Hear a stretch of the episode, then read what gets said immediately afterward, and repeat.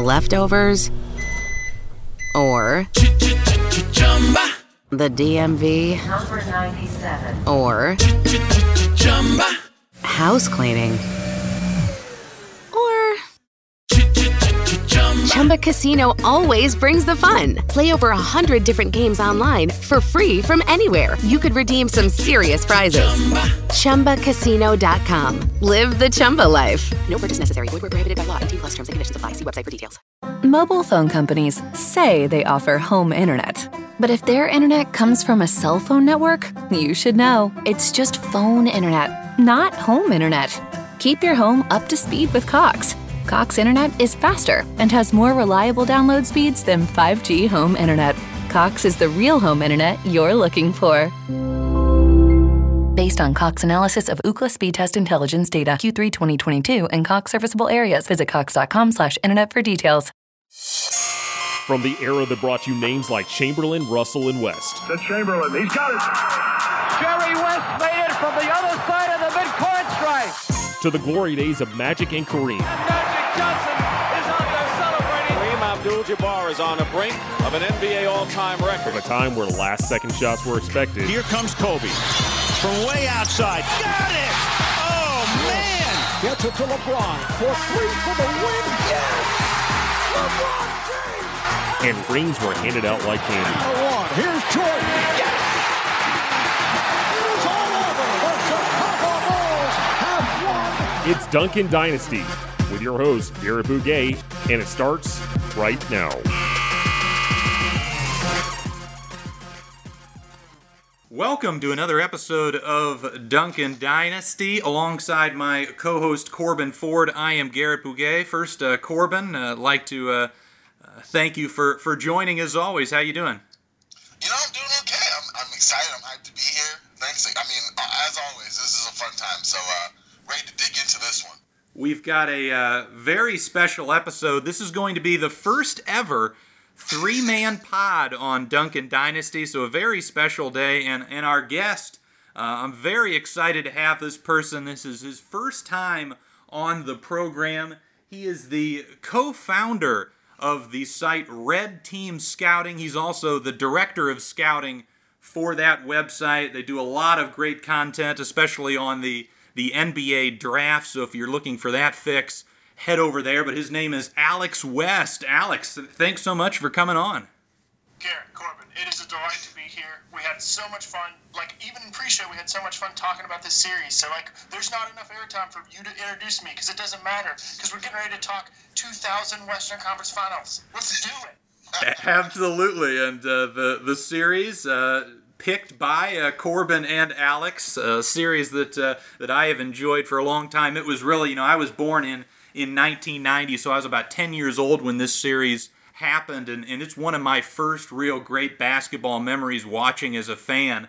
And uh, this series, of course, uh, between the Portland Trailblazers and the Los Angeles Lakers, a couple of teams that are, uh, you know, were really fantastic that season. The Lakers won 67 games in the regular season. They were fifth in offensive rating, first in defensive rating, while the Blazers, you know, weren't too far behind. They won 59 games that season, third in offense and fifth in defense. So, so guys, it's it's really a matchup of, of two juggernauts of the game. Oh, oh yeah. I'm, I mean, for um, my end on the Lakers side, you were talking about just growing up and being, you know, about 10 years old when this started. I was, what, five years off of that? And you already know my lifelong Laker love. This was sort of the series that kind of started it um, in terms of just liking the team. And yeah, I mean, looking back on this, one thing, especially from Lakers perspective, kind of reaching the beginning of that peak for the Shaq Kobe Lakers. You know, you have Phil Jackson come in, you have a real good, solid cast of, of role players around them, getting Ron Harper, having um, for a couple years now Rick Fox and Robert Horry and, and Derek Fisher off the bench, and you're starting to get this team that has already been, I want to say, contending for the last three years or so, maybe after '97, um, and lost to, if I remember correctly, the Jazz. But then moving on at this point, they, they, they had a dominant season. Um, Shaq had the best season, I, I think, arguably of his career, won the MVP. Kobe's ascension just keeps growing higher and higher, and this team just gelled 67 to 15, just a dominant team on the LA side. Yeah, this is this team unbelievable. I mean, we're going to get into Shaquille O'Neal at a million different points in this whole conversation, but you cannot speak highly enough of this guy, just the dominance he has. And I've said this for a long time. You know, you can think Michael Jordan, you can think LeBron James, the greatest basketball players you've ever seen, and that's totally correct. That's fair. But when you're just talking about an unstoppable force, the man is like a hurricane. I mean, you see a, a tremendous body defender uh, in Arvydas Sabonis in this series. I mean, just and Shaq just gives him the business. Brian Grant has no chance against him. They bring in Jermaine O'Neal. I mean, everything they can throw at this guy, and and this is just one of those times. And we and we know that he goes on to demolish Indiana. He goes on in a couple of years to eat Todd MacCulloch's lunch in, in the next series. But like, you know, this guy, man this is the first thing that pops off the page for me. And then on the other side, I, you know, you flip over and you talk about this Blazers team obviously you got Scottie Pippen. Scottie Pippen comes over in the trade um, from Houston uh, it, in like October, like right before the season starts. He comes in, and a lot of people thought that Scottie might end up in LA. So there's kind of an interesting dynamic with that. That Scottie might have been a Laker. He wanted to reunite with Phil. Um, the the Rockets experiment had been a disaster. Uh, Matt Bullard, who does the radio for Houston, even talks about how he was not uh, he was not a big fan of Scottie Pippen um, when they weren't good teammates. He loved Charles Barkley, but he didn't like Pippen. And, you know, Barkley and Pippen obviously had a fight over money, uh, who got compensated. So that all ended poorly. But it is really nice to see him kind of come in and be, he's like the, the central focus of this team. They kind of coalesce around him. I mean, obviously, Sheed is their number one offensive uh, weapon, but uh, a lot comes from Scottie Pippen, and that's another guy we'll get into. But I don't want to. I, I, just have all this stuff that I wanted to make sure I get in, and I'm just uh, putting it out there. So let's let's get into it so I can pepper these things in. well, yeah, absolutely. The the storylines in this series are fantastic. You know, you, you already brought up the the Scottie Pippen versus Phil Jackson. You see them throughout the series, kind of chirping at each other. That was fun to see. And then you know just the the idea of the Lakers being the you know, Shaq and Kobe dominated team, and the, the Portland Trailblazers being more of a well balanced, deeper basketball team. They had on the on the broadcast two deep versus two deep, and obviously the the twos spelled differently. Two for the Lakers being Kobe and Shaq, and then the two deep for Portland being you know this this group that had Bonzi Wells, uh, Stacey Augmon, Greg Anthony, Brian Grant, uh, just so many guys. Detlef Schrempf off the bench. You know, they were a team that had 10 to 10 to 12 quality basketball players that that, that Mike Dunleavy would use at uh, at any given time. Yeah, I mean, it was crazy looking at that one. You said it. Portland was just such a deep team. Um, and just the amount of all stars on that team. I mean, Steve Smith had already been one. Scottie Pippen at that point seven appearances. Rasheed Wallace four. Uh, Schrempf had three. Uh, Jermaine O'Neal had, Jermaine O'Neal had six. They were all, you know, after he left Portland, of course. But not only was this team deep and talented, but balanced. Um, referencing the two deep graphic and thing they were showing in Game One, you know, they showed the game's high score, and going down the list, Rasheed Wallace was more or less their, their leading scorer. He, he led them with 27 games as a high score. Then you had Steve Smith with 19. Um, Damon Stoudemire with 16. Scottie Pippen with 10. And then it even goes down. Arvydas Sabonis had 9. Bonzi Wells had 4. Detlef Schrempf had 3. Greg Anthony 2.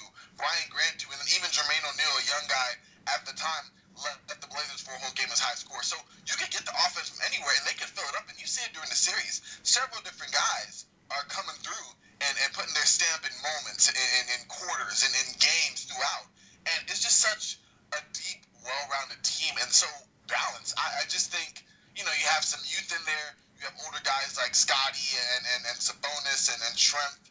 Um, and then you have young guys sitting in the wing with uh, Bonzi Wells and a Jermaine O'Neal, who are both 23 and under, and some other guys more in their prime. It's this team for me is one that I look back, and I'm like, wow, I knew they were good, and the seven game series like showed that, but just watching in general was was a testament to how I don't know how not even lightning in a pan or a flash in the pan being how we know the rest of the Trailblazers era worked out, but how Trader Joe and Bob Whitsitt did such a great job putting this team together.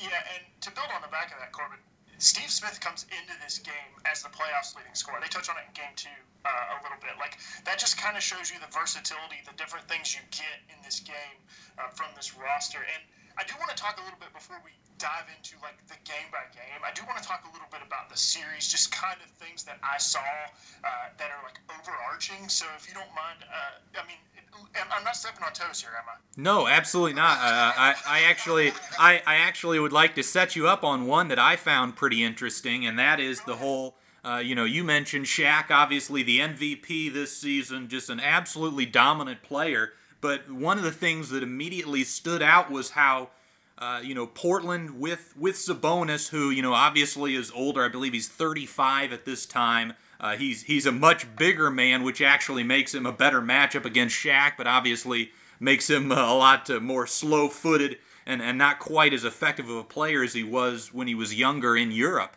But uh, you know, the, his ability not only to just not get bowled over, like uh, you know you've mentioned guys like Todd MacCulloch, but then Sabonis' ability to step outside and keep Shaq away from the basket and, and not only have that shooting threat, but Sabonis, of course, a, a great passer from up top as well.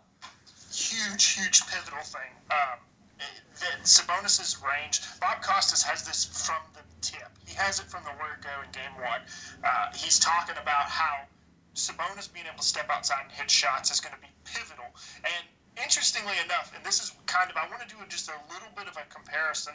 Uh, there are two things that, I, that stood out to me in this game. A, spacing horrible. Uh, it's just atrocious the entire time. Three, four guys in the lane. Um, and the other thing is, it is a very tightly refed series. And, and you know, we'll get into the controversy and talk about all those things that happened in Game Seven. But there is a, there is a, there are big spikes where there are a lot of calls, and then there games three, four, and five, they kind of let it go a little bit more, not as many whistles. But games one, two, and seven, there are just a ton of whistles. It's choppy. It's hard for anybody to get into a rhythm. Uh, I even looked this up. So in 2019, Toronto and Philadelphia played a seven game series. There were 151 fouls called on Toronto. There were 148 fouls called on Philadelphia. In this series, Portland had 192 fouls and LA had 195. That's six more fouls per team per game. So I mean, you're talking about 40 fouls over the course of the series, and just how it kind of chops up uh, the, the gameplay. It doesn't really get into flow. And of course, we're in a period in this kind of late Jordan era, going into the Shaquille O'Neal dominance era, where basketball is just painfully slow. Game one is a 90 possession game.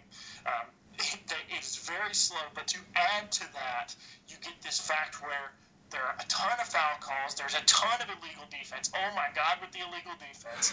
um, and, and to me, that kills a lot of the, the visual flow of the product itself, which is a you know sort of a meta look at it. But like, it really was harder to watch, even though I found the basketball itself to be really entertaining.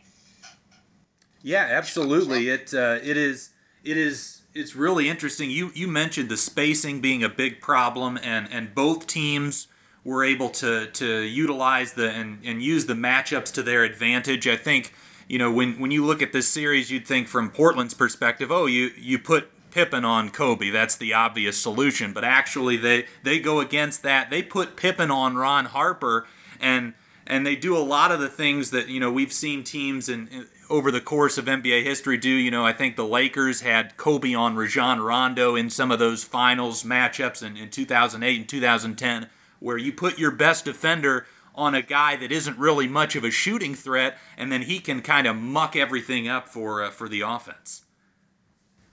Yeah, that's exactly what happens here. I mean, and I think that's such a pressing point because there are two things that really happen early and establish the kind of the tone. Um, Scottie Pippen literally knows the triangle inside and out. He knows he knows the he knows the passing angles, and more importantly, he knows where the secondary angles are going to, to kind of come open. And it is unbelievable to watch this guy move defensively in this series. How, like you said, he's guarding Harper. Uh, he he kind of sloughs off, or he's guarding you know two or three different people that he sends throughout the series. But you just see him sink and sink and move ahead of a pass, and all of a sudden he's in a passing lane. And uh, the brilliance of Scottie Pippen, which is so often now is not a great time to say this on the back of the last dance, but like so often overlooked, the defensive brilliance of Scottie Pippen is on full display in this series, uh, and, and, I think he just does an unbelievable job being disruptive to this Lakers triangle, uh, particularly on entry passes. Uh, that's a really, really huge thing that just from the word go, you go, oh man, I did not appreciate Scottie Pippen enough in his time and now looking back, I mean, we did the last dance, and obviously we all appreciated Scottie uh, through the through the course of the documentary, but watching this series, I just had this new appreciation for what he could do as kind of an alpha dog on this team.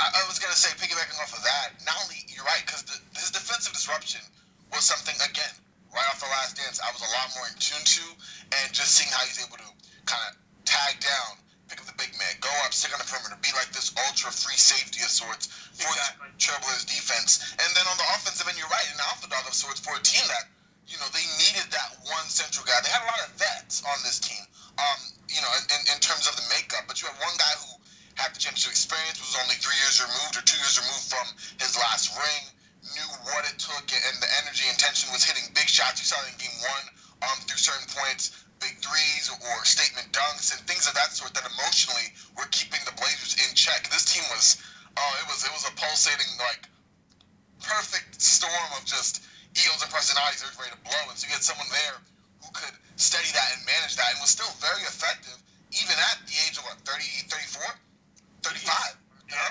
he- he's he's old. You, but the thing about that Corbin though that I noticed was watching the Jazz series uh, before this and then coming into this series. Scottie's way healthier in this series. Like he just moves a lot better.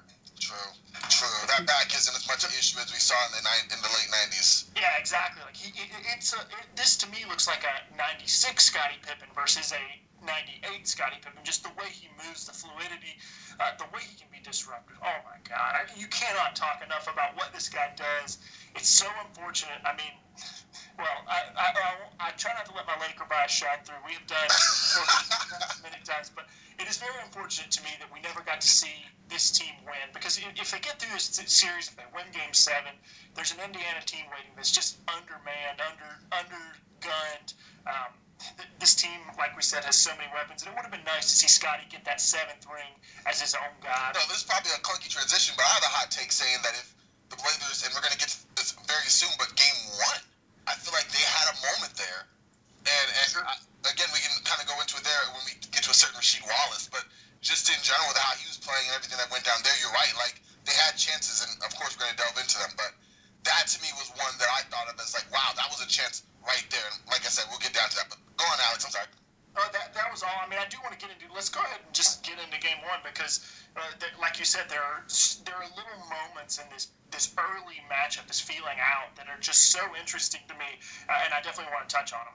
Yeah, the uh, you know, speaking to some more interesting matchups, of course, we, we already referenced the the fact that, that Portland was putting Pippen on the likes of Ron Harper. Uh, that that also led to a little bit of an interesting cross match with with Damon Stoudemire and Kobe, and it felt like you know the Blazers' strategy a little bit putting putting their smallest guy on Bryant was a little bit to to maybe and, and I think Bob Costas mentioned this to maybe convince Kobe to to take over the offense and shoot a little more and and and keep the ball out of Shaq's hands. But I think it also was effective just in terms of Stoudemire's quickness. Uh, was was able to keep Kobe from from driving as much and, and getting to the hoop, and obviously that would open up offensive rebounds for uh, for the Lakers bigs. But then on the other end, it was interesting because you know Damon Stoudemire wasn't really able to get going offensively because Kobe Bryant's excellent perimeter defense. Yeah, find the lineup that works until about game four or five. And Stoudemire has these moments where he's very effective, particularly at game six. I think he's got, got that 17 and 7 game. But, like, he's one of the, to me, when you look at a guy like David Stoudemire, he's what I would consider like a like a third down running back, kind of that counter punch option as opposed to your lead option. They put him out there. Um, and he does a fantastic job just being sort of a pest. But there are times when, particularly playing against six six Ron Harper, six seven Kobe Bryant, where he's a little bit overmatched. And later in the series, you see them shift to this lineup that's Sabonis and Wallace and Pippen and Schrempf and Smith. That is this bigger lineup where everybody's six six six seven, um, and it allows them defensively to do a lot more. Whereas you lose kind of some of that quick hitting, getting out, pushing, making uh, making transition buckets that the that the Blazers so desperately need in this series. So there's a really interesting trade-off in what Damon Stoudemire brings to the table versus what he takes off from the table. Yeah, absolutely. It seemed like, you know, when he actually got the team out and running, and, and he, he had a couple of moments where he would just pull up and, and knock down some jumpers in transition. He, Stoudemire, a, a pretty decent shooter. Uh, but but yeah, for for the most part, I didn't see enough of him of him pushing the tempo and, and really you know upping the pace. It, it, a lot of times I felt it was it was Pippen that was was getting the team into their offense early, and and he had moments where he looked good with that. But uh, yeah, Stoudemire Stoudemire struggled. Uh, but you know those big lineups you referenced. I think part of why that a lot those lineups were so effective for Portland is you look at the Lakers and and their point guard situations. They're playing the likes of Ron Harper, Brian Shaw, Derek Fisher. None of these guys are, are guys that are going to break you down off the dribble or or even really press you full court that much. So, you know, the, the Blazers were able to go big, and in my mind, weren't really punished for it. Yeah, there, there's a lot of that. Uh, there's so many interesting spacing questions about this because this is this triangle offense, this particular Lakers iteration. Um, Shaw comes off the bench, has a you know has a, a couple of really fantastic shooting games, and then but you don't really get a ton from the bench. I mean, you get, Glen Rice gives you what he gives you in the starting lineup. They talk about how they want more from him all the time. but, then, but then when you look down the bench, you got guys that play. I mean, AC Green is AC Green's on his last leg three years ago. Um, Rick Fox has just a terrible series I mean, mentally, it's just like he's not there. And they talk about in one of the games how he just had his son, you know, his first child had just been born, and maybe there was some late nights and, and just that new dad brain that was going on there. Uh, but he is terrible. John Salley comes in for like six minutes, and I think he's like negative a billion.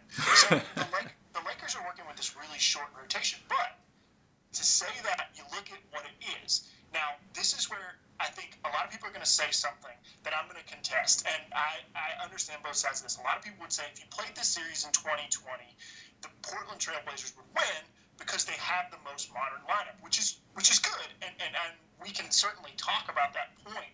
But I will say Shaquille O'Neal averaged 3.8 assists this season, and his passing stands out as exceptional to me. He the way he reads those double teams, the way he finds cutters, he throws a little touch pass. Um, putting Shaquille O'Neal alongside Rick Fox if he's hitting shots, Robert Horry who doesn't hit shots well but hits some big shots, Kobe Bryant who can make use of this space, Derek Fisher who becomes a much better spacer uh, later in his career. You, if you get all these guys together in that 2020 idea of one big man and then four out spacing around him, I mean, I think this team is is absolutely devastating in a modern concept because you do already have Robert Horry who is this modern four playing 20 years ago who can space the floor, who has hit, even to this point, has hit 10, 12 big shots, will go on to hit another 10, 12 before he retires.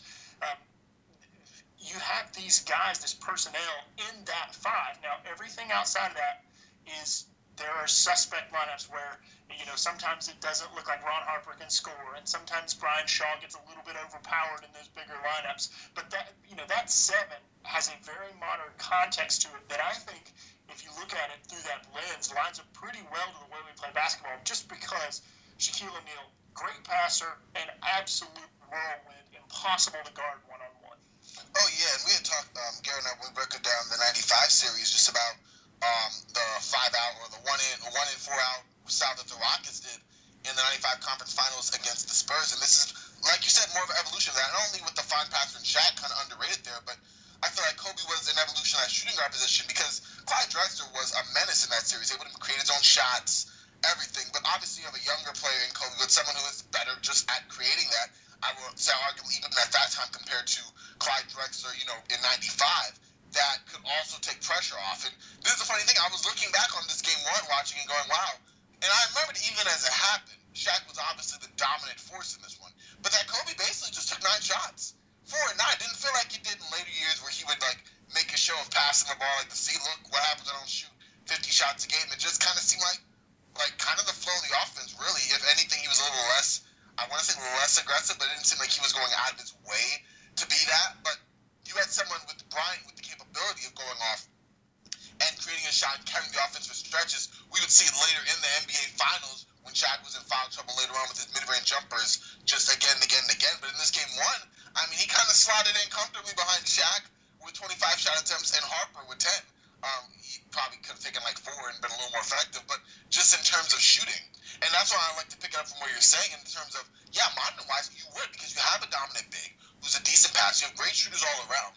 Um, even if they're not as dynamic ball handlers or offensive creators. You have one of the all-time greats at the shooting guard position with Bryant. So you take that, rotate that in and out. Yeah, I think that uh, that works really well in, the, in this modern day particularly with the way Shaw shot. I mean, he, he, he shoots lights out. He has two really big games in this series, but like just having that third that you know that third guard who can kind of rotate through with Fisher, with Bryant. I mean, they use Ron Harper a lot. Ron Harper does a fantastic job doing what he does, but when you like switch to that modern context, it's really hard to see Ron Harper playing with another non-spacer in Shaquille O'Neal. Uh, but yeah, I, I think that there's a really good argument that this is one of the most dominant teams of all time. The next year they're going to be better. They're going to go to 15 and one. Uh, but I really think that there is kind of an eye on the future with this team, even though the triangle is not what we would consider the most modern. The pace is glacial. The spacing is abysmal.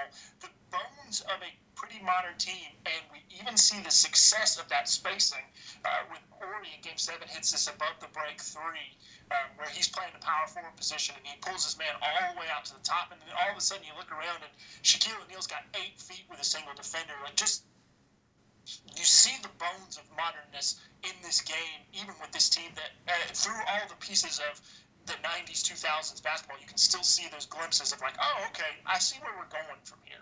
Absolutely, you know the the Lakers uh, for they, they have certain lineups that, that really work well in game one. They, they shot the heck out of the ball from three and really, you know, kind of won the game in the in the first half. And uh, you know, you've got the likes of, of Horry knocking down shots. You mentioned Brian Shaw knocking down shots. Glen Rice was a was a really good three point shooter.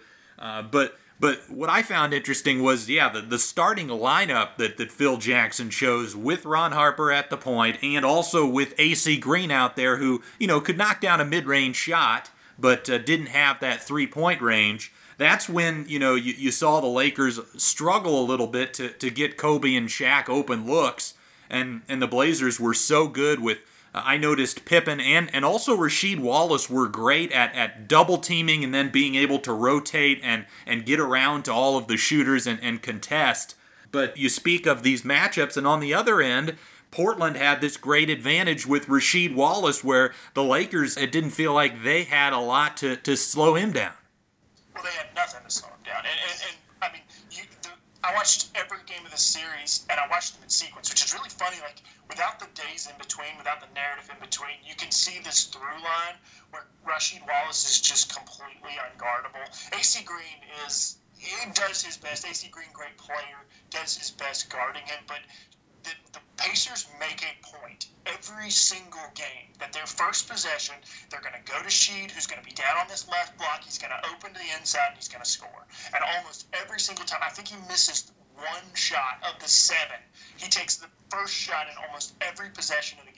And you just see there's this systematic approach to this is what we're going to do. We're going to bury AC Green, and you're not going to be able to play him. And the Lakers eventually do shift away from that, and you see Horry closing out games far, far more often, which is this interesting, like, kind of thing that Phil Jackson, this mind game thing, the Zen Master, I'm not quite sure what it's about. To me, I watch this series, and this is not coming in the back of an 82 game season, so I don't have the full perspective.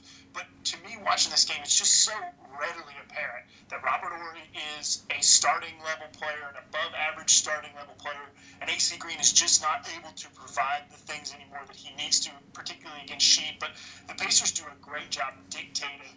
Um, and and as we get into this, like there's something else I want to talk about, and like flip the script a little bit and talk about Portland because Portland has a really distinct advantage here, and Bob Costas identifies it immediately. When you place Sabonis and Wallace together, you have a wide, wide open space, particularly with Sabonis above the break, because he's such a great big to big passer. And that's something he does a couple of times in this series, where he even surprises Sheed once throwing this pass, this kind of this just over the top little drop pass into Sheed, and Sheed does not see it coming. But the space that these two guys provide. Now, this is where we talk about. This is where and I accept this point.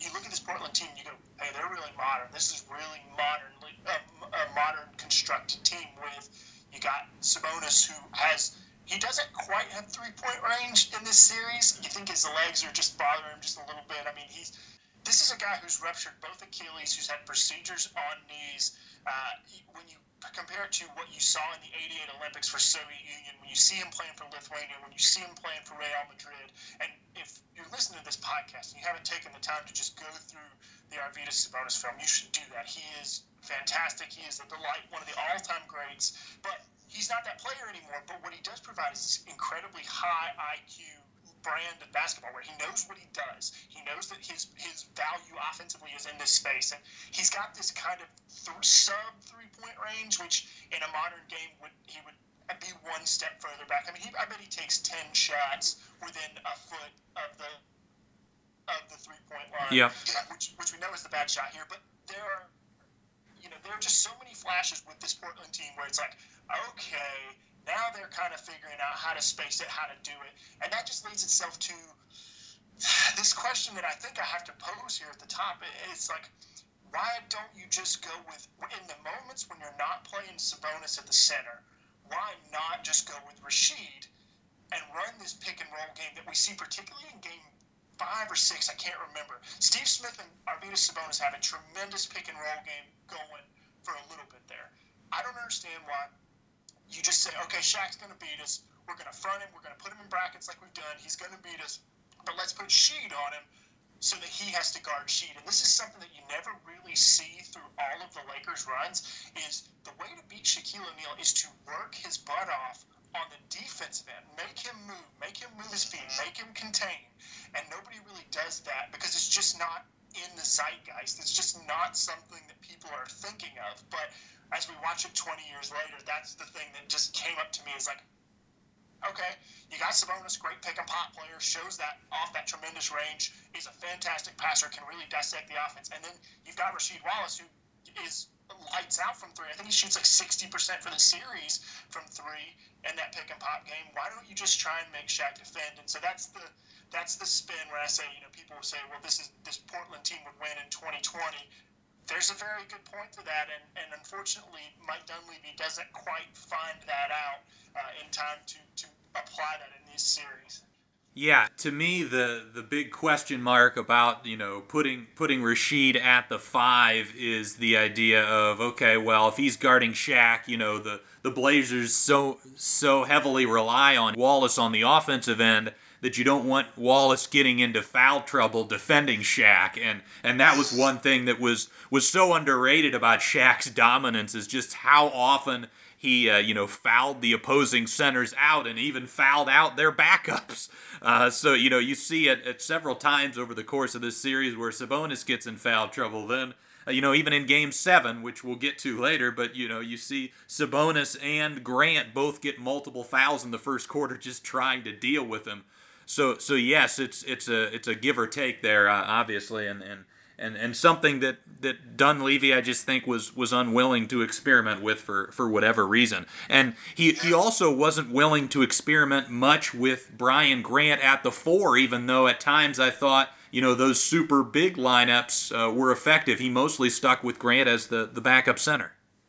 And you know they have Joe Kleine not dressed out in this series. Joe Kleine, big body, seven footer, good 260 on his frame. You see him sitting behind the bench a lot. And there was a lot of question going into. They, they thought they needed the guard play. They thought they needed Greg Anthony, who was apparently at the bottom of the of the roster. Um, and that was a discussion that had. I mean, even though Gary Grant, I think, doesn't play a single minute.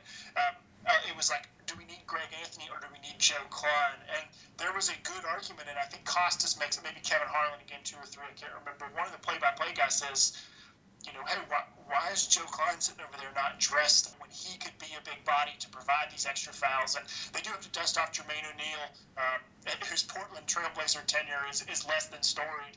Um, and, and I think, particularly in this game one, I think Jermaine O'Neal actually does a pretty decent job defending Shaq. And, and applies himself there for a few minutes in the fourth quarter. But you, you do wonder, like, defending Shaq is, is the ultimate. I mean, like I said, I think he's the most unstoppable force in, that I've seen. I didn't see Will, so I don't, you know, can't go back that far. But like, in terms of just the way he overwhelms people, you think, you know, ah, maybe they did need Joe Kleine in this series. So there's a lot of little things that Dunleavy does that, you know, obviously it's easy to armchair quarterback 20 years later um, with the knowledge of the, the, intervening 20 years. But there are a few things here and there that I really do call into question. It's like, well, What if you'd done this? Because you only need to be 1%, 2%, 3% better to win this series than what you are. I mean, yeah, that's, yeah, I was going to say, what's funny, we mentioned Jermaine O'Neal, the bigs, Dunleavy's um, reluctance to kind of switch it up to focus more on the backcourt, on the swing man to kind of keep that going.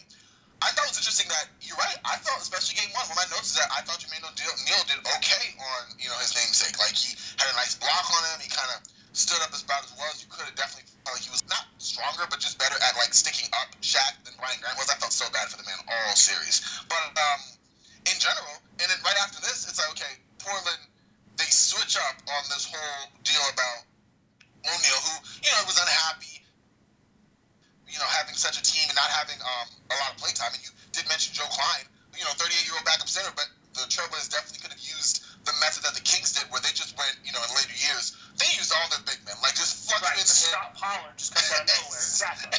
exactly. Like, yeah, you're not going to stop him, you contain him, but guess what? We can try to get some guys in, swap bodies, you know, utilize our fouls correctly, do whatever we can to stop him. That means throw everyone we have at him. And Portland didn't want to do that. And then um, I don't want to jump too far ahead. Well, it's the next season, but they they overcompensate on that end by trading Jermaine O'Neal, you know, who was unhappy for Dale Davis, who did just as useless a job sticking Shaq in later playoff series as anyone they were already using, and then they shipped off Joe Kleine with Jermaine O'Neal. So it was just interesting. And they also send out Brian Grant the next year. They bring in Shawn Kemp, who has to go to cocaine rehab. I mean, they just lean so far in the other direction, looking for guys to stop Shaq that uh, it is really difficult. It's such a difficult calculus. I mean, look, you know, we, we don't. We're sitting here, we're, we're picking through the the scabs, the 20 year old scabs, but like that's a really hard call to make in the moment. It's like, how do we defend the most undefendable player in the league since Jordan retired? What do we do to stop this guy? And obviously, they don't know quite what they're dealing with yet on the back of the next three championships, but it, it's very difficult to see a path. Now, interestingly, and this is something I took away from it, I, I, really don't like that they back him the whole time. They defend Shaquille O'Neal from behind the entire series. And Shaq's so big, so physical, so broad across his shoulders that he can use his, his girth. And Shaq probably hits people with elbows 50 times in this series, but he gets brutalized too. He's the, and Walton says this in game seven, that he's the hardest player to referee since Moses Malone and Dennis Rodman, which was just so perfectly Walton. But uh, he's an incredibly hard player to referee, but I don't like that they just back him the entire time. Every single center that you see come into guard Shaquille O'Neal, be it Brian Grant, who is 6'8 and giving up, you know, 60, 70 pounds easily on him, be it Sabonis, who, who can match him size for size, but you see Shaq get away with these spin moves. I mean, he, as soon as he feels Sabonis leaning the wrong way, it, Shaq is gone. He gets that spin move, and, and, the ball's just up on the on the backboard before you can blink an eye. And, and the same thing happens with Jermaine O'Neal. It's like, where is that half front? Where is uh, where are we? What are we doing? Because they, they thought that the, the conceptual idea was, well, we'll bracket him. We'll, we'll sink Scottie. We'll sink uh, Steve Smith. We'll sink Sheed. Whoever it is who's on that like two pass away guy sinks down into the lane, and we'll be able to be able to disrupt him. And they do do a good job, particularly against five and six, of being disruptive and not letting Shaquille uh, O'Neal get the touches. But when he gets the touches with these backs, I mean, there's just no way to guard this guy. And him position the way he wants in the middle of the lane. I mean, how many times, guys, did you see him just flash across the lane, throw those big arms up in the air, and the guy behind him is completely shadowed behind him? Uh, and to me, like that was the big thing, like the big takeaway is like, wait, wait, wait we're just going to play behind him this series. No, exactly. I do have to say one thing about that. I was I was commenting. I was thinking about that kind of useless defensive strategy they used. Where I thought it was interesting, particularly in like the third quarter when the Blazers kind of got to run back. They were kind of getting. It was even through the first quarter, and then the second quarter, the Lakers had a huge 37 point uh, second quarter to kind of start blowing the doors off. And then Portland kind of creeped back, and what I guess their answer was was okay. Defensively, we're going to concede that we don't know how to stick the guy. Let's go hack a Shaq what was the mindset? I mean, of, of, I, mean I forgot having you know Shaq's been out the league for a couple of years. Um, you know, we saw with um, Dwight Howard and uh, who was just before him and just after him. Um, his name. I mean, like, and then they did, they did to Roy Hibbert in the 2013 playoffs. I mean, Roy Hibbert. You've seen this throughout the. the you, got, you saw Ben Wallace, DeAndre DeAndre Jordan. You saw Ben Wallace go through it in the late 2000s, where you know you got these guys who just can't shoot free throws, and, and they're, they're continually getting hacked. And it was, as you said, completely disruptive to the viewing experience. Yes, but it, it, and that's it was. And there, and um, one thing I like, Dunleavy, it kept showing Dunleavy just face fakes, like we're just gonna keep doing this, and it was disruptive. It, it stretched the game out extra 20 minutes, but it almost felt, and I guess this is where the hack Shaq conundrum back then was that it was working as long as the Blazers were then scoring on the other end. You know, because then okay, Shaq had a moment. I think he missed what six, seven straight free throws at one point, and they definitely rebounded with like six straight makes. But I felt like, you know, once that started happening, was okay. That's what we're gonna have to unveil. That's what we're gonna have to go to. And you could see um Costas um talking and saying, hey, this this is definitely gonna be a storyline. This could be.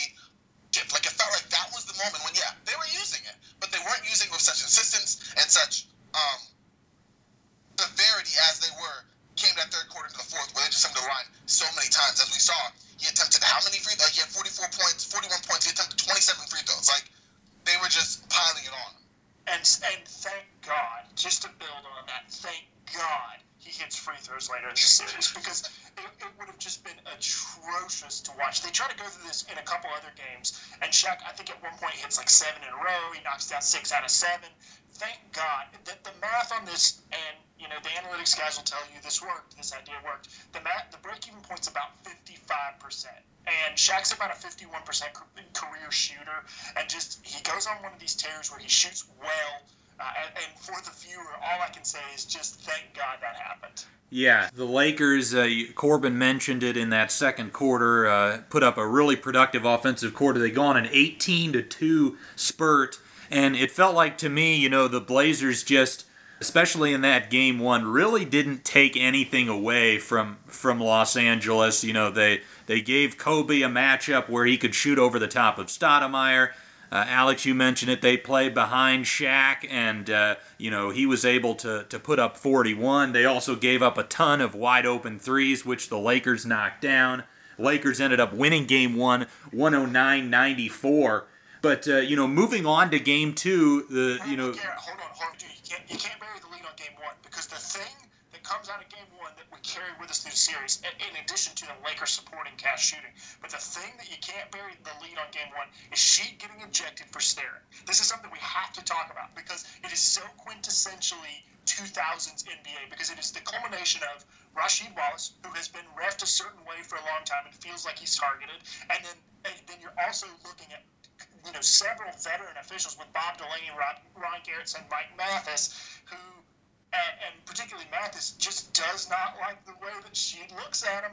And interestingly, interestingly enough, this is a blessing in disguise for, for Portland because Sheed gets ejected for staring, and I'm, I'm going to give my unpopular take. I actually agree with Sheed being ejected because Sheed was trying to do it, and they talked to the ref later. You hear the, the refs are mic'd up, which is amazing. I loved that. That's something we need to bring back is having the refs mic'd up and getting to hear them converse with the players because it's so good. But you actually hear him talking to the referee talking to Mike Dunleavy later and, and Steve Smith, and he says, Hey, he was trying to intimidate me. He was trying to intimidate me, and I told him to stop. I told him to stop. And so I actually agree with the ejection. I didn't agree with the first tech that he got. I thought that was really bad. The one where they're down on the, uh, the the right end of the court and he's sitting out.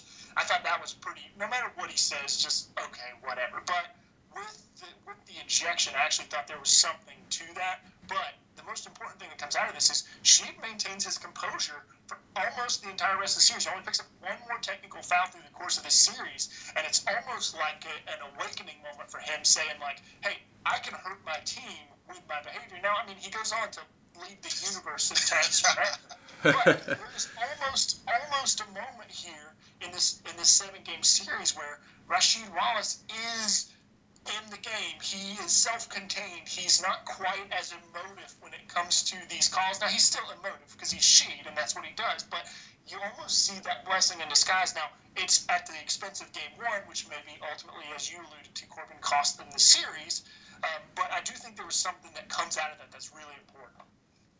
Absolutely, and you know it, it could be a combination of yeah, Sheed kind of uh, maintaining his composure, also perhaps the backlash from the ejection maybe was in the ref's head and they didn't want to, to overreact in, in future times. There there were a few there were a few moments where I was a little concerned throughout this series for uh, for Rasheed potentially getting tossed, but uh, the Lakers win that uh, win that game one 109-94. Let's move on to, to game two and uh, a few notes that I had about this game. Uh, one that you know immediately off the bat, it seemed like the Blazers were were trying to to get Sabonis the ball a little bit and get him a little bit more involved with his passing out of the post. Uh, the Blazers attempted 25 free throws in that first half. And then also, you know, the defensive strategy I didn't feel like changed much from Portland, but they just executed it better. You know, they still had Stoudemire on Kobe. They still played behind Shaq, but I think the double teams were a little bit more quick, and the rotations out of it and the shot contests were a little bit stronger in that game too. And it comes down to this, Garrett: uh, six for twenty-three. When you, you look back at the first game, you, that Lakers supporting cast, we talk about how well they shot, knocking down threes, and, and um, you know, looking at that, they go nine for nineteen. Okay, so you flip over to game two, and like you said, the defensive strategy stays the same. You're putting on brackets, you're letting Scottie play free safety, and to compound that, the Lakers missed 17 three pointers. And so I think to me, that's like the difference in this series. I mean, the difference in this game of the series is that you don't have that electric shooting from Shaw, from Rice, from Horry, from Fisher, all these guys from uh, all these guys that knock down three pointers in different games. It's just not there in this game.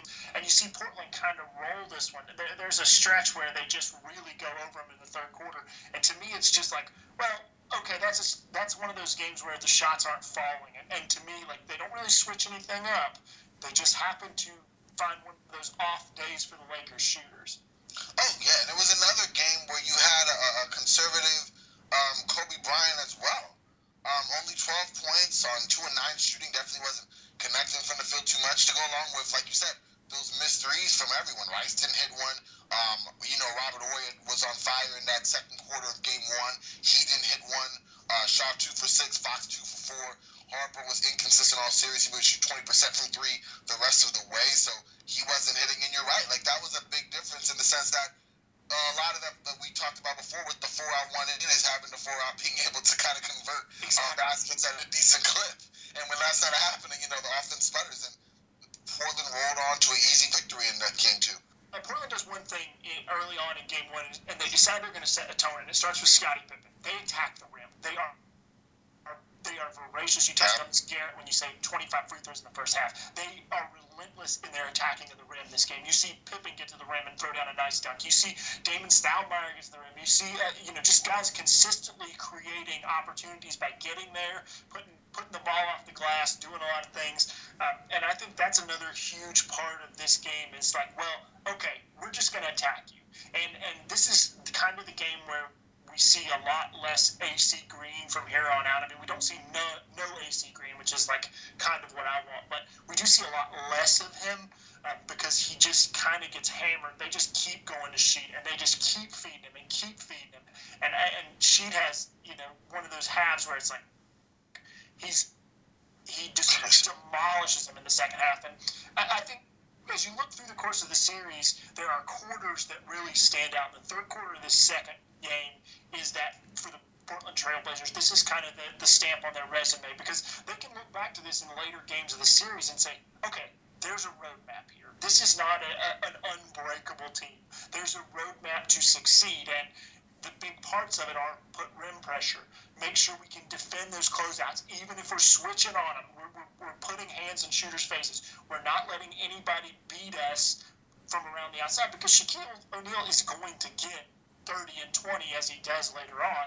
The key is limiting the second chance opportunities, is li- limiting the amount of three pointers that you can put on, and then on the other side, applying that pressure to the rim. And I think that's the things that they take away from this. And then the last thing that I do want to touch on is they do get Sabonis more involved. He does not have a great game here. He kind of comes around in game three, uh, but they get him more involved. They let him distribute. They let him take some of those outside shots. And I think he was a virtual non-factor in game one, and we see late in game two, you know, he starts to come back and, and really be something of a contributor, even though, I mean, like you said, he's five years past his prime and, and just cannot move. I mean, the guy was a guard essentially when he played in Europe. And when you see him here, he's a, he's a statue. But getting him involved and looping him in and letting him run little offensive schemes and letting Sheed get these pin downs while Shaq is guarding at 20 and 23 feet is so pivotal to the to the the, the Trailblazers, particularly in their wins in games five and six. You see the roadmap right here. Yeah, that, that third quarter, you, you see everything that, that you mentioned it, Alex. That you see everything that makes this Portland Trailblazers team great. You see the inside outside brilliance of, of Rasheed Wallace as a scorer. You see Steve Smith and, and even his inside outside offensive game. He had a really nice post up game where he could go to a fadeaway, shoot over the top. And he also, you know, was a decent guy at, uh, you know, running pick and rolls and, and shooting off the dribble. Wallace and Smith both had double digits in that third quarter. And then, of course, Pippen being just that all around player, the rebounder, getting steals, taking charges, and, and just doing a little bit of everything. And and the Blazers won that third quarter 28 to 8 and, and eventually win the game 106-77 but but certainly yes a, a, a major major win for, for the Blazers to even the series and uh, and steal one on the road yeah, it was, and it really showed again this um, volatile nature of the Blazers. One game, you know, they look overmatched um, at odds with the refs and, and out of touch. The next game, they're dominant playing the passing lanes, hitting shots, forcing tough shots on the Lakers, and, and then coming back resounding win that shows again, hey, this is why we're here, um, and we're legit contenders. And this was kind of volatile nature of the Blazers in their Blazers era of you know the early 2000s, but a really good statement win for them to kind of get home court back a little bit. Yeah, so so let's uh, let's move on to, to game three, and this this game to me was uh, along with game seven one of the most uh, crucial games in this series. The Blazers get off to a great start, something that we see consistently throughout the series. The Blazers starters in that first quarter outplaying the Lakers starters. Portland gets off to a 13 point lead. Obviously, the player of this game has to be Kobe Bryant he was huge in terms of, of stemming the tide in that uh, first quarter. He had four straight jumpers, three of which were, were over the likes of, of Damon Stoudemire. Also stole an outlet pass and uh, drew uh, the second foul on Rasheed Wallace. And you know, with despite being down 13, Kobe had helped the Lakers cut it to eight with just two minutes left in the first, and, and ended with 14 in that uh, in that first period. And I think the most important part of that, Garrett, is that he is within the offense. You see Kobe, particularly young Kobe, I don't know how old is he in this, 22, 23 years old. Yeah, in his fourth season. Um, yep. Right. Yeah. So, so, he's 22 years old, and and the thing about 22 year olds is we've all known, we've all been there, is they're a little bit headstrong, and you see that through Kobe through this series. Game seven, there's a really great moment where Kobe drives. He's on the right hand wing, you know, just below the break, and he takes a dribble and he goes into the lane, and there are four Blazers around him, including Sheed and Sabonis, and he still puts a shot up, and luckily he gets a little bit of a bailout foul. So you see through the series that Kobe's not quite comfortable with who he is. He wants to assert his dominance in the game. He wants to yeah. really insert himself into the proceedings. But this game in particular, Kobe stands out because the way he succeeds is within the flow of the offense. He finds good passes. He uses his own gravity to create for teammates. He takes what the offense is giving him. There's this really great story about Kobe Bryant that Matt Barnes told on his podcast with he and Stephen Jackson. But Matt Barnes talks about one day how, how he's riding on a plane uh, and they're coming back from an away game and and everybody's asleep, and he looks over, uh, you know, through the aisle, and he sees Kobe with the light on, and he's he's writing, and he's just writing, and he's writing. And so Matt Barnes is going to go over there and kind of bother him, just joke with him, and he sees that Kobe's drawing these plays, and he's just drawing, and he's drawing, and he's drawing. He says, "What are you doing, Kobe?" He says, the triangle works the same way people defend it. He said, I'm trying to find out where the lanes are. He said, you know, I go into these games and nobody thinks of Kobe as a passer, and rightfully so. But you do see in this game where Kobe tremendously, tremendously dissects this Portland defense because he's finding out where the doubles are coming from. And they do double him pretty heavily in this game.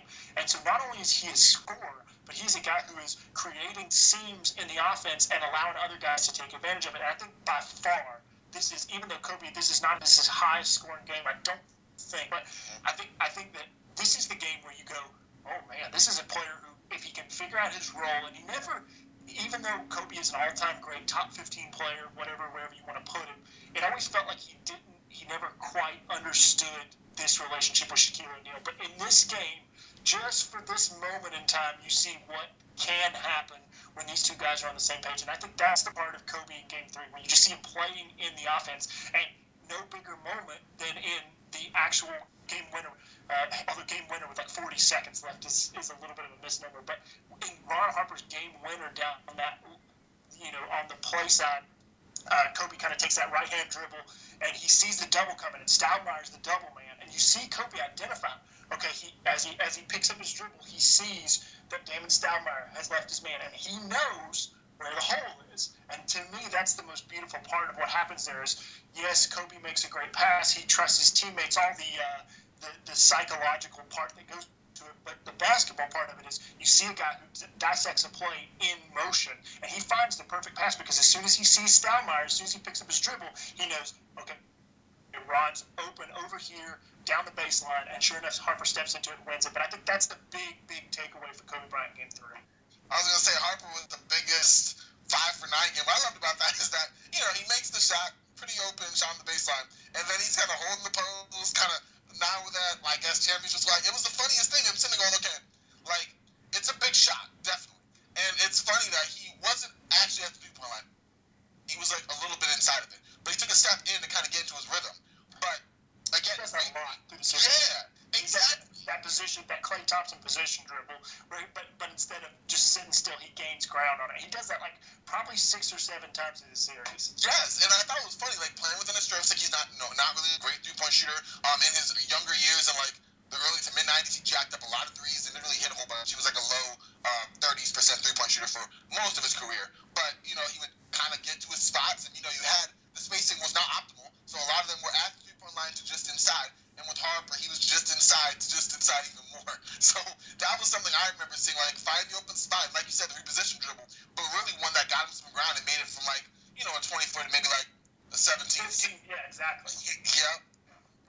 Yeah, the uh, Kobe had an absolutely terrific game, especially in the offensive end. But one of the things I found fascinating, you know, the, the Lakers had had Kobe on on Damon Stoudemire for the first two games, and, and Kobe did a great job, and Stoudemire really was was largely absent in that uh, in that game two victory for Portland. Uh, but you know, in Game Three, because Scottie Pippen had played so well, he Pippen had averaged uh, over 20 points a game in those first two. Phil decides, okay, let's try to slow Pippen down. But then Stoudemire goes off and, and he scores nine points in the first quarter against the likes of Ron Harper. So there was a lot of interesting sort of give or take. You know, you put uh, you know you put Kobe on one guy to, to fill one hole, and then you know another leak opens up. But but you know you also saw in this game Mike Dunleavy go with the likes of of uh, Stacey Augmon at times, and and they attacked Kobe on the block, and and a lot of times with pretty good success. Yeah, that becomes a trend through the through the next couple of this this like game three, four, five, six stretch, attacking Kobe, attacking Kobe relentlessly to just make him uncomfortable. Kobe has uh, quite a few games where he has three or more fouls, and I think this is like the the, the beginning of that. Stacey Augmon kind of reveals a crack, and we don't see a lot more of Stacey Augmon through this series, but he kind of reveals a crack right here. He's like, okay, we can get in there, we can post him up, and, and the guy who really takes advantage of this is Scottie Pippen because Yes. you see Scottie start to go to this baby hook. He looks like an old man playing at the YMCA because he just goes to this baby hook and this little soft take a dribble, take a dribble back to the basket, open, use it, use his shoulders to clear space and just flip, flip, flip, and, and Scottie uses it to a lot of success when he has Kobe on him, and I think it does a lot of good for the Blazers because you see Kobe through the series pick up, you know, there I think four or five fouls a couple of times, and a lot of it came from Stacey Augmon's contribution right here in Game Three. I was saying like it was little cracks, and this is another thing I love about watching these series and seeing the counterattacks and counterpoints, and almost had a second where you um, mentioned Garrett about shifting Kobe to, to Scottie or, or, or trying to do that. It felt very reminiscent in a weird way of um, when they put um, Pippen on Magic back in that '91 Finals. Okay, now we're gonna try to neutralize this guy and really just disrupt him with the younger guy who, at their stage of their careers, is ready to go at it. Will disrupt it just enough to throw off the whole tenor of the Blazers offense. But in this case, it it slightly backfired because now it's like, oh, I'm free. Like you know, six foot seven guys hounding me. I'm five eleven. I get a little more room. Now I can operate. So I was commenting on that, but I agree completely. It just showed that okay, not only we're gonna you're gonna try to use Kobe Moore as as an offensive disruptor. Okay, we're gonna go at him on the other end to say, listen, we'll put him in spots where he's uncomfortable, and then that gives Scottie room to play even more within himself. In like you said, uh, Alex, an old man kind of YMCA game. Yeah, the uh, the the interesting thing about Kobe at this point, you know, he he made first team All NBA, and I know that because Bob Costas mentioned it at least a dozen times throughout the series. but uh, but uh, you know, Kobe. Uh, I feel like his strength at this stage, again, at, at, just 22 years old, was his athleticism, his quickness, which, you know, made him a great matchup on Stoudemire. But he hadn't quite developed that his body yet. He wasn't quite the bulky and strong player that he becomes later in his career. So, yeah, maybe, you know, his weakness at this time is really his his strength and his post defense and, and Portland just had so many guys that they could they could throw in the post and and yeah with the with the big lineups everybody on the floor could post up. Interestingly, Kobe leads the Lakers in this series in blocked shots. He's 15 blocked shots, and you do see a lot of that. You know, for for guys a little bit younger than us, uh, that kind of Dwyane Wade esque. Uh, you know, that side shot blocking where he comes out of nowhere where he's not, he's the help side defender and he rotates. But like you said, Garrett, that quickness, that grace, that ability to jump and just inflict his will is something you see now. It also counteractively gets him in trouble because he gets in foul trouble a lot with it. But you do see, I mean, there are times where Kobe looks 22 and lost as a defender playing against guys, and then there are times where he looks like he's the best defender on the floor. And I mean, that just speaks to his age, to his youth, and where he how he grows from that. But as a young guy, I mean, that's the thing I take away from Kobe in this series defensively is, man, he really can do a lot of things that are disruptive. He's never going to be Scottie Pippen. Um, you, you, can tell that from here because he just doesn't have that quite that innate sense of where to be and when to be there. But his his athleticism just gives him such an edge as a shot blocker and just being a disruptive force on the defensive end. Yeah, Portland able to have a pretty good first half in Game Three. They're up ten and they they run a lot of of good actions to get Rasheed Wallace the ball. Though they ran a cross screening action quite often to get him the ball on the left block. But you know, throughout times where the Blazers kind of had some some scoring droughts, it, it feels like okay, the offense is a little bit predictable. We're just running the same sort of action over and over again, and the Lakers can kind of hone in on that and slow it down. Uh, and you know, an, another thing that I, I thought was was crucial, and you know, we, we can we can get into the, the coaching matchup between Phil Jackson and, and Mike Dunleavy, but oh, the, the, the Blazers are outscored by 11 points in the third quarter, and yet Dunleavy does not make a single substitution until there's a minute left in that third period. Yeah, he just goes with the same lineup. He's just gonna it's it's his ride or die lineup because he just gets it. He gets in there um, and he decides that's what he's going to stick with. And it's like I think the only two guys who come in just come in like right there before the last the last bell because you get Detlef Schrempf and um, Jermaine O'Neal, but the lineup of Stoudamire, Smith, Pippen, Wallace, and Sabonis goes for almost the entirety of the quarter. Uh, I think the interesting the, the, part of that you talked about that cross screening, Garrett. This was something that Dunleavy had picked up. He coached the Lakers during that that Corban talked about the '91 Finals. He had done a lot of cross screening stuff with Divac and with um, with Magic Johnson as well. It was something where uh, there was kind of that old Dean Smith idea of like, okay, we'll run this secondary break, and as we come down, the ball's going to come down on the left side. We're going to cross screen on the back side and break somebody place at it. Uh, it. It is tremendously effective for Sheed. Like you said, it becomes a little bit predictable. They don't really have that second move, that, that counter move to keep that effective here, and it kind of slows down. But it is something that I thought was interesting. It's really fun to see it develop over the years because I watched the 91 finals about three or four weeks ago. Uh, God, the, the shutdown has been crazy. I watched so much old basketball, but yeah. seeing that cross screen action, something that he had years earlier had used to some great success when he replaced uh, Pat Riley as the Lakers coach. Uh, and to see it come back and, and she use it so effectively. But there's something, and I got to bring up something unpopular about Game Three. And right. this is for you in particular, Corban. I figured. I got. I got to say something unpopular for all my Lakers fans out there.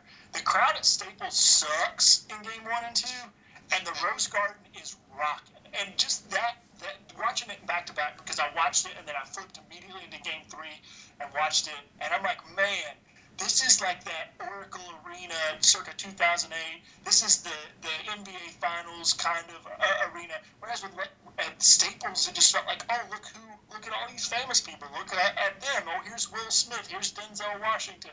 Uh, and the difference in the crowds to me made Game Three much more exciting. Game Six kind of has this air, and then of course in Game Seven, Staples kind of finds itself. But in Games One and Two, boy, it was just quiet. A lot of empty seats on the camera side. Um, you know? We have, it's like it's like Wimbledon. We have educated fans who are just silently watching. Uh, we're taking notes. We're not just cheering out there. Okay, you have Denzel. Exactly, up in Staples Center. you got Denzel. You got Will Smith. You got all you know. Got Jack up there. You know, it's, we're reserved. We expect this. Portland is happy to be there, and the crowd reflects that. So, no, I'm playing. Um, I'm definitely with. It was surprising, and I love the atmosphere of Portland. They were really. You know, that was so good. like a couple years, and they wanted that team to do so well. It's almost a bigger thing I'm about to say right now in terms of how that team just over the years, just, this was as high as they would get. You know, and the Lakers would handle them easily in the next couple of years. But in terms of yes, like let's come on, let's reach this potential. And yeah, you you you got can see that point too, man. that, that, it was it was not a good one for the Lakers. I had to pick on you a little bit. Game seven, they get it back, uh, but, but games games one, two, and five, it's a little scary. I agree. The other thing I wanted to touch on game three before we go to game four is how it was just a great time for gray suits. Whoever had bought into the gray suit market, if you watch game three, literally every coach on both teams is wearing a gray suit. And I don't think I've seen anybody wear a gray suit in like 10 years now. But man, what a great time to have stock in gray suits. Yeah, I, I had just a few more notes about uh, about Game Three. Derek Fisher, I thought played a, a pretty good game for the Lakers. You know, there were times where yeah, Shaw stepped in and was the backup point guard, but this one it was it was all Fisher, and, and he played really well, especially in the in the second half. And yeah, just going d- going down the stretch, the Kobe versus Pippen battle was so much fun. You know, you see you see uh, Kobe had a had a beautiful spin move through a double team and hits about a ten footer. And then you know you uh, Alex, you mentioned Pippen's ability to just kind of back down Kobe, get to where he wants, and and and put those right hand jump hooks. And and I thought it was surprising just how aggressive Pippen was down the stretch of this game, kind of being the go-to guy in the clutch for the Blazers, where you know maybe that was a little bit missing as we as we get later in the series. Banging that right hand dribble and spinning to his left. At, at that, that step through move he does where he spins, he goes right hand dribble and then just comes back to his left hand and shoots that shot. That was one of the most fantastic moves. And I mean, everybody commented on it. We all saw it. But it, I mean, I just, I was like, I have to watch this two or three times because it's so picture perfect. The way he just leans and shakes and comes into a wide open shot. The other thing, Garrett, you said there that is interesting and, and very true is you kind of see the birth of what Derek Fisher is. Derek Fisher is that proto Fred VanVleet uh, kind of combo guard, and he finds his most success in this triangle offense as the off guard. And you see him play a lot of the off guard in this game because Kobe does a lot of the ball handling, um, a lot of the initiation, but with the triangle, like the initiation doesn't really matter because of the way the players are spaced. You have Shaquille O'Neal taking up a lot, just just occupying a lot of the air in the.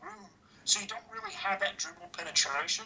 And Fisher becomes so successful, particularly over the next couple of years, as that second guy. He plays he plays more of a two guard offensively because he is off the ball. He can knock down shots. He can be a little bit uh, of a of a pest, you know, breaking below the breaks. And I think that was something that really is noticeable here in this game three. Absolutely, and uh, Corban, I wanted to wanted to get your thoughts on this because you know we, we just did the, the 1998 Eastern Conference Finals and, and seeing Phil coach the likes of of uh, of Michael Jordan and Scottie Pippen, and it's it seemed like in this game three you realize Phil Jackson is fully aware that this Blazers team is going to be a major challenge. He's got to give it everything he has, and and he plays Shaq every single minute in this ball game and, and Kobe sits out for maybe 45 seconds but pretty much he's playing his stars the entire game and they get a 93-91 victory. Oh yeah, no, you said it. I mean, it was it was apparent it was a threat. I remember even being a little bit younger, reading um Phil Jackson. You know, he, he kind of did like a diary with Charley Rosen on that season, and he said, "Listen, like this team, not only you know are they as deep people who described with literally going like 10, 11 deep in terms of quality of players, but you had guys that, yeah, while not a perfect match for Shaq, Sabonis was just as big, could kind of absorb that first um, bow that, you know, Shaq likes to hit you before he goes into his move whether it's to the basket or for that little mini hook. And the team, you can see he was he was not playing around. Like yeah, the mind games maybe on like how to, to switch who's gonna stick who and whatever the case may be, but you know he's not taking it lightly. You know, AC Green had a couple heavy minutes, was starting to kind of fade a little bit. Okay, we'll, we'll give Robert Horry some more minutes. We'll get some from Fisher. You know, we'll, we'll throw Salley in for a stretch. He was he I think was well aware. And honestly, I, I would I don't even think it's that hard. Aside from 2002 with the Kings, this is probably the Lakers' um, toughest matchup throughout their first three P years. Yeah, and, and Alex, uh, what's your take on the idea that you know, obviously, when when you play guys 48 minutes, you know, you, you mentioned how how slow of a pace this series was, and you know, just the the Blazers' offensive style, where it's a lot of isolations on the block, where the Lakers defenders can do a lot of just standing around. Do you imagine that kind of helped the ability of, of guys like Shaq and Kobe to play heavy minutes while not looking super fatigued out there? Most definitely. I mean, you can, and I, that was something that I noticed. You know, you see Shaq goes all 48. Okay, we're talking about 2020 game. There's no way a Shaquille O'Neal can go all 48 because he is tasked with defending the perimeter. He is tasked with chasing and tagging and helping and being all over the place. And, and I do think that the slow down, methodical pace, and this becomes a big theme in five and six because the, the Blazers find really great success in early possessions. So they'll, they'll win a defensive rebound, they'll push ahead, they'll score. They'll win a defensive rebound or, or create a steal or, or, you know, even attack quickly off an inbounds, off a made basket, but particularly on, on where they play good defense. You see them get into their offense quickly. And I think that's something they probably took away from this game three is if we can let Shaquille O'Neal kind of find himself on defensive end, let him let him relax, let him not have to apply himself so much, then on the other end he's going to be able to demolish us offensively. And so they do just start pushing the pace a little bit. But yeah, this game, this game dragged, um, and, and towards the end, it was like, man, you, I didn't realize it because I didn't look at the box scores until after the games because I wanted to take my first impression, and, and I was like, man, I don't think Shaq set that whole game. And sure enough, yeah, it goes all 48. But there's just no way in a 2020 context you see a guy like Shaq, even in his prime as he is right here, there's just no way he's going all 48 today. Absolutely. So so let's move on to, to game four, and obviously Lakers with a two-one edge on the road. You know this is a usually a, a, pretty critical game in a best of seven series. Obviously Portland wanting to, to even it up at two and make it a best of three, whereas the Lakers wanting to, to really grab hold and, and take a three-one series lead. But again, uh, you know, we mentioned this was a theme throughout the series. The Blazers getting off to a really good start. They get up ten to two uh, and uh, you know you see Sabonis knocking down some some jump shots, including a rare three pointer for him in the series, and and uh, Steve Smith hits a three, and, and Pippen with a post up. You know you, you just see this balance from Portland, and, and they continue to uh, to put the Lakers in a hole early. Yeah, it, this was another one where another strong start for the Blazers. Outside top Fong, okay, now we can adjust, play inside, work that way um, and the Lakers, it's, it was weird. It was um, every game kind of like a sluggish start to sluggish to lackluster. Sometimes it just didn't feel like the extra gear that Portland was working with, especially in the game in this case where, yeah, that Portland kind of needed it, was there. Where the Lakers had, you know, kind of going by Shaq, and Shaq, you know, he played himself into it. Um, and, I mean, even for this one, he, he racked up his points. He had a dominant game. Um, for I mean, it was un, subpar for, for Shaq, in my opinion, but just in general, you know, Portland come out the gate and they're fired up and they're ready to get going. And, and just like they have, it's balanced scoring all around. Um, in that first quarter, you know, Smith leads the way with seven.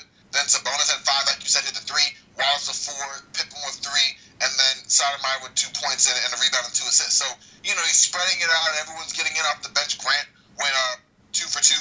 And that was the balance going in the first quarter to kind of get that quick edge um, to begin with. And then again, just like game two, I mean, I'm kind of skipping um, quarter two of this right now. The Lakers used a really big third quarter to kind of pull ahead and take control. Weird note about this game. This game had the most uh, illegal defense calls of the entire series. Um, I, don't know what the point of emphasis was with this. Like with Bennett, this is the first game Bennett Salvatore refs, and you see him just kind of really go in on this. Hugh Hollins as well, uh, but there's a lot of illegal defense called on both sides. Like it's not it's not biased in either direction. And I thought that was just a weird note because it does change. In the first couple of games of the series, they were both teams were getting away with a lot of illegal defense particularly helping on Shaquille O'Neal, and then just kind of bracketing as the, the Lakers were doing a lot of like late doubles or late helps and those kinds of things. You do see those get called here. They don't really ever get called again, but I think this makes this game kind of stand out as weird because the players had had what I consider to be, you know, it was pretty tight whistle in one and two. It was a little bit looser whistle, but it, at least it was consistent on how things were called. This to me stood out as kind of an outlier. As like, okay, there's been a point of emphasis about these illegal defenses, making sure that they're not helping too soon and, and not leaving their man and all this kind of stuff. I just thought that was weird, and I thought it played a little bit of a disruptive effect on how this game went from a defense perspective for both teams. Yeah, absolutely. Um, Shaquille O'Neal, you know, similar to Game Three, where kind of Kobe kept the Lakers in it throughout. Shaq kept him in it early. He had eight of the team's first 16 points in the first. And, uh, you know, speaking to Damon Stoudamire after having really his first good performance in Game 3, I thought this was another one where he kind of just didn't show up. I noticed throughout the series that he consistently missed wide open layups. He had uh, opportunities where, you know, he's very quick, he's the best penetrator on this Blazers team, but he would get to the rim and just kind of blow the, the shots at the bucket. And another thing that I thought, you know, Dunleavy didn't do a great job of in terms of of helping Stoudamire get going is, you know, they would run some pick and rolls for Stoudamire, but most of the time I noticed that the screen was set for Stoudamire to go to his offhand, his weak hand, going right.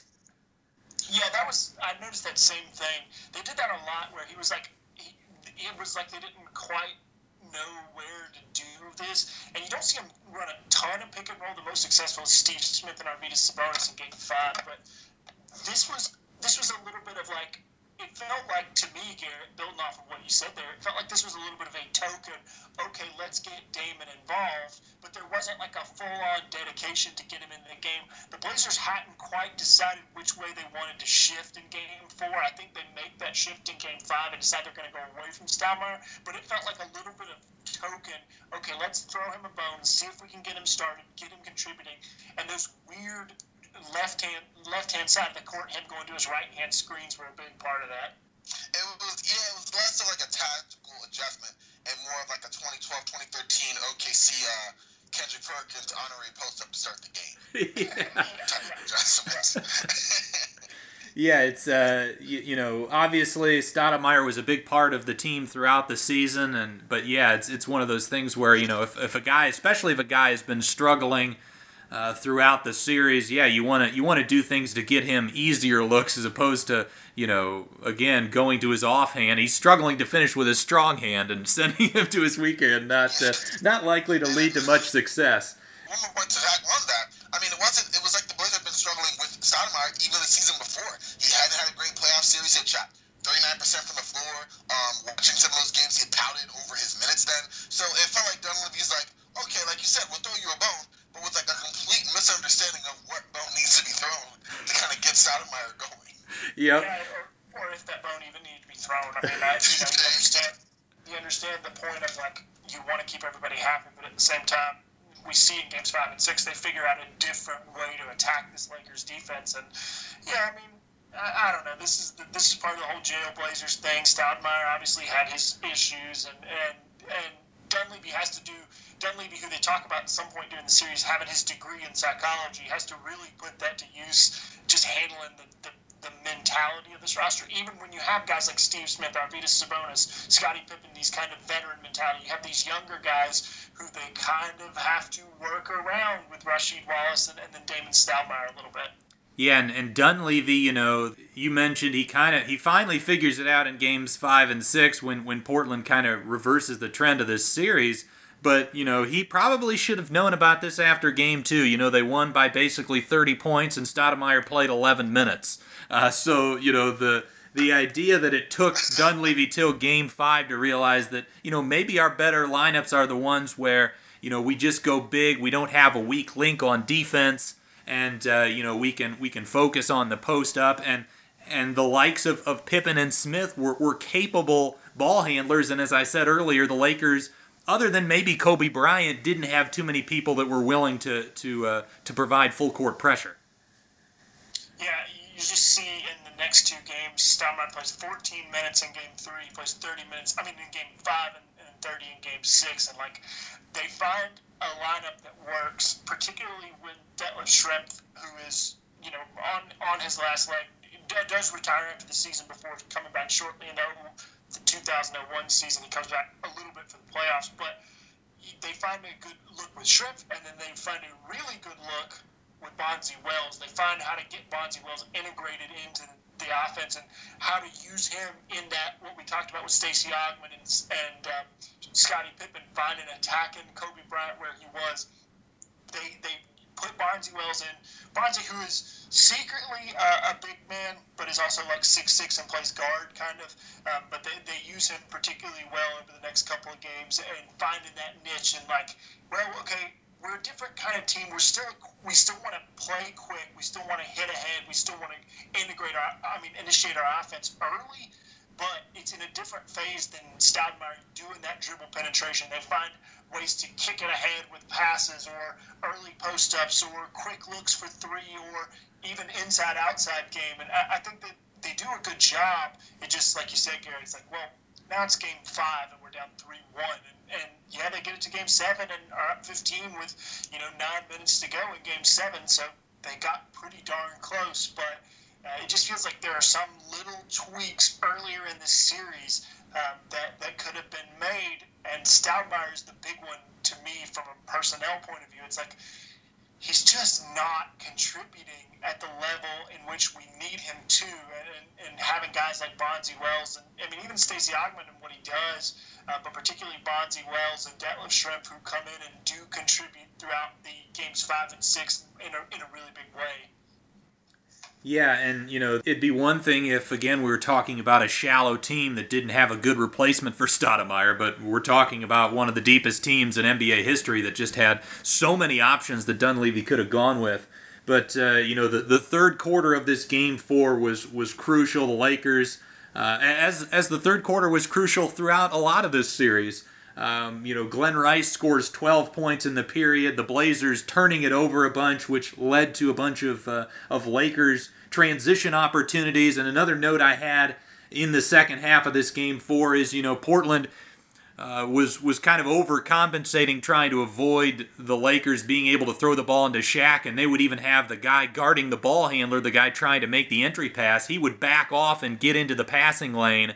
But then, you know, the likes of uh, of Harper and uh, Robert Horry, those guys realized that and just drove to the hoop and, and were able to, to create some easy chances for themselves. Yeah, it opened up a lot of room and potential playing space for the Lakers' uh, power forwards in general that wasn't there where before it was really just spacing out, providing that. And it's like, oh, okay. They adjusted Shaq. Now we have more room to kind of operate. The adjustments that were made by Portland opened up more opportunity from the Lakers uh, bigs in, in this case, aside from Shaq, who were still able to make plays in space. Yeah, so the, the Lakers end up taking game four, 103 91. And before we move to game five, I thought it was interesting. Right at the end of game four, Scottie Pippen straight up elbows Glen Rice right in the noggin. And uh, Pippen apparently was fined but not suspended. But you know, you look at that, and you got to imagine in 2020 that guy is uh, is at least suspended for Game Five. Yeah, there, there were. This is where it starts to get testy. So these guys have lined up against each other four times, and down the stretch, it, it does get a little testy. Not as bad as we see. They let some things go in the mid 2000s that maybe they shouldn't have. Uh, but this series kind of gets psychological, and it really starts with. Um, Rick Fox is the guy who kind of gets this whole thing started, and he's just chirping away. You see him come in the game in game four and just start going at Scottie, and you see Scottie kind of going at Phil, and uh, there's just a lot of it between the timeouts, and this is this is that good moment, Gary. You said that game fours are so pivotal because this is where things start to boil over. And you know, at the beginning of the series, everybody comes in with a game plan. That's great. We're going to do this. We're going to do this. We're going to take advantage of this. But when you've played four games, now you know what works. Now you're battle tested. Hey, this is working. This is not.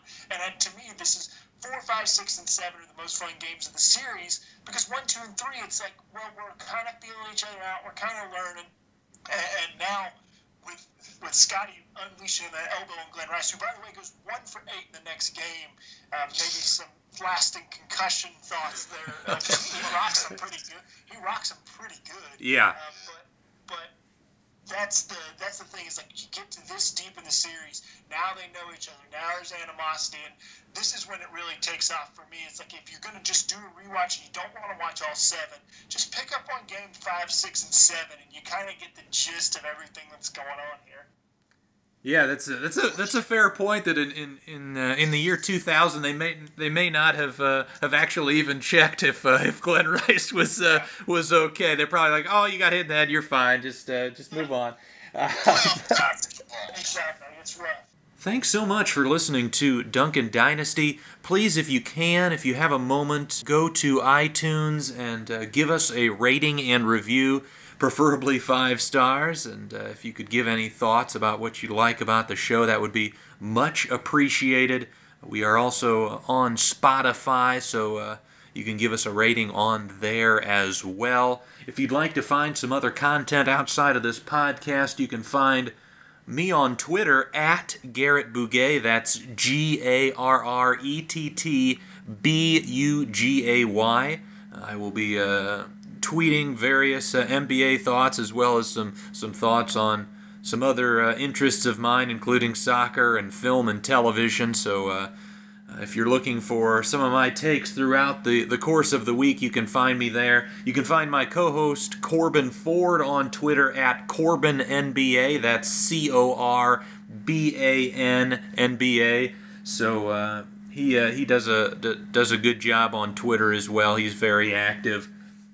Uh, Corban also is the site expert for the FanSided website Valley of the Sun, which talks all things Phoenix Suns. So you can check out uh, what he's doing there. I'm also doing uh, some work as a contributor for Rip City Project, which uh, does all things Blazers. So if you're looking for some written content, you can check those websites out. Corban also does his own pod on the side called NBA Today.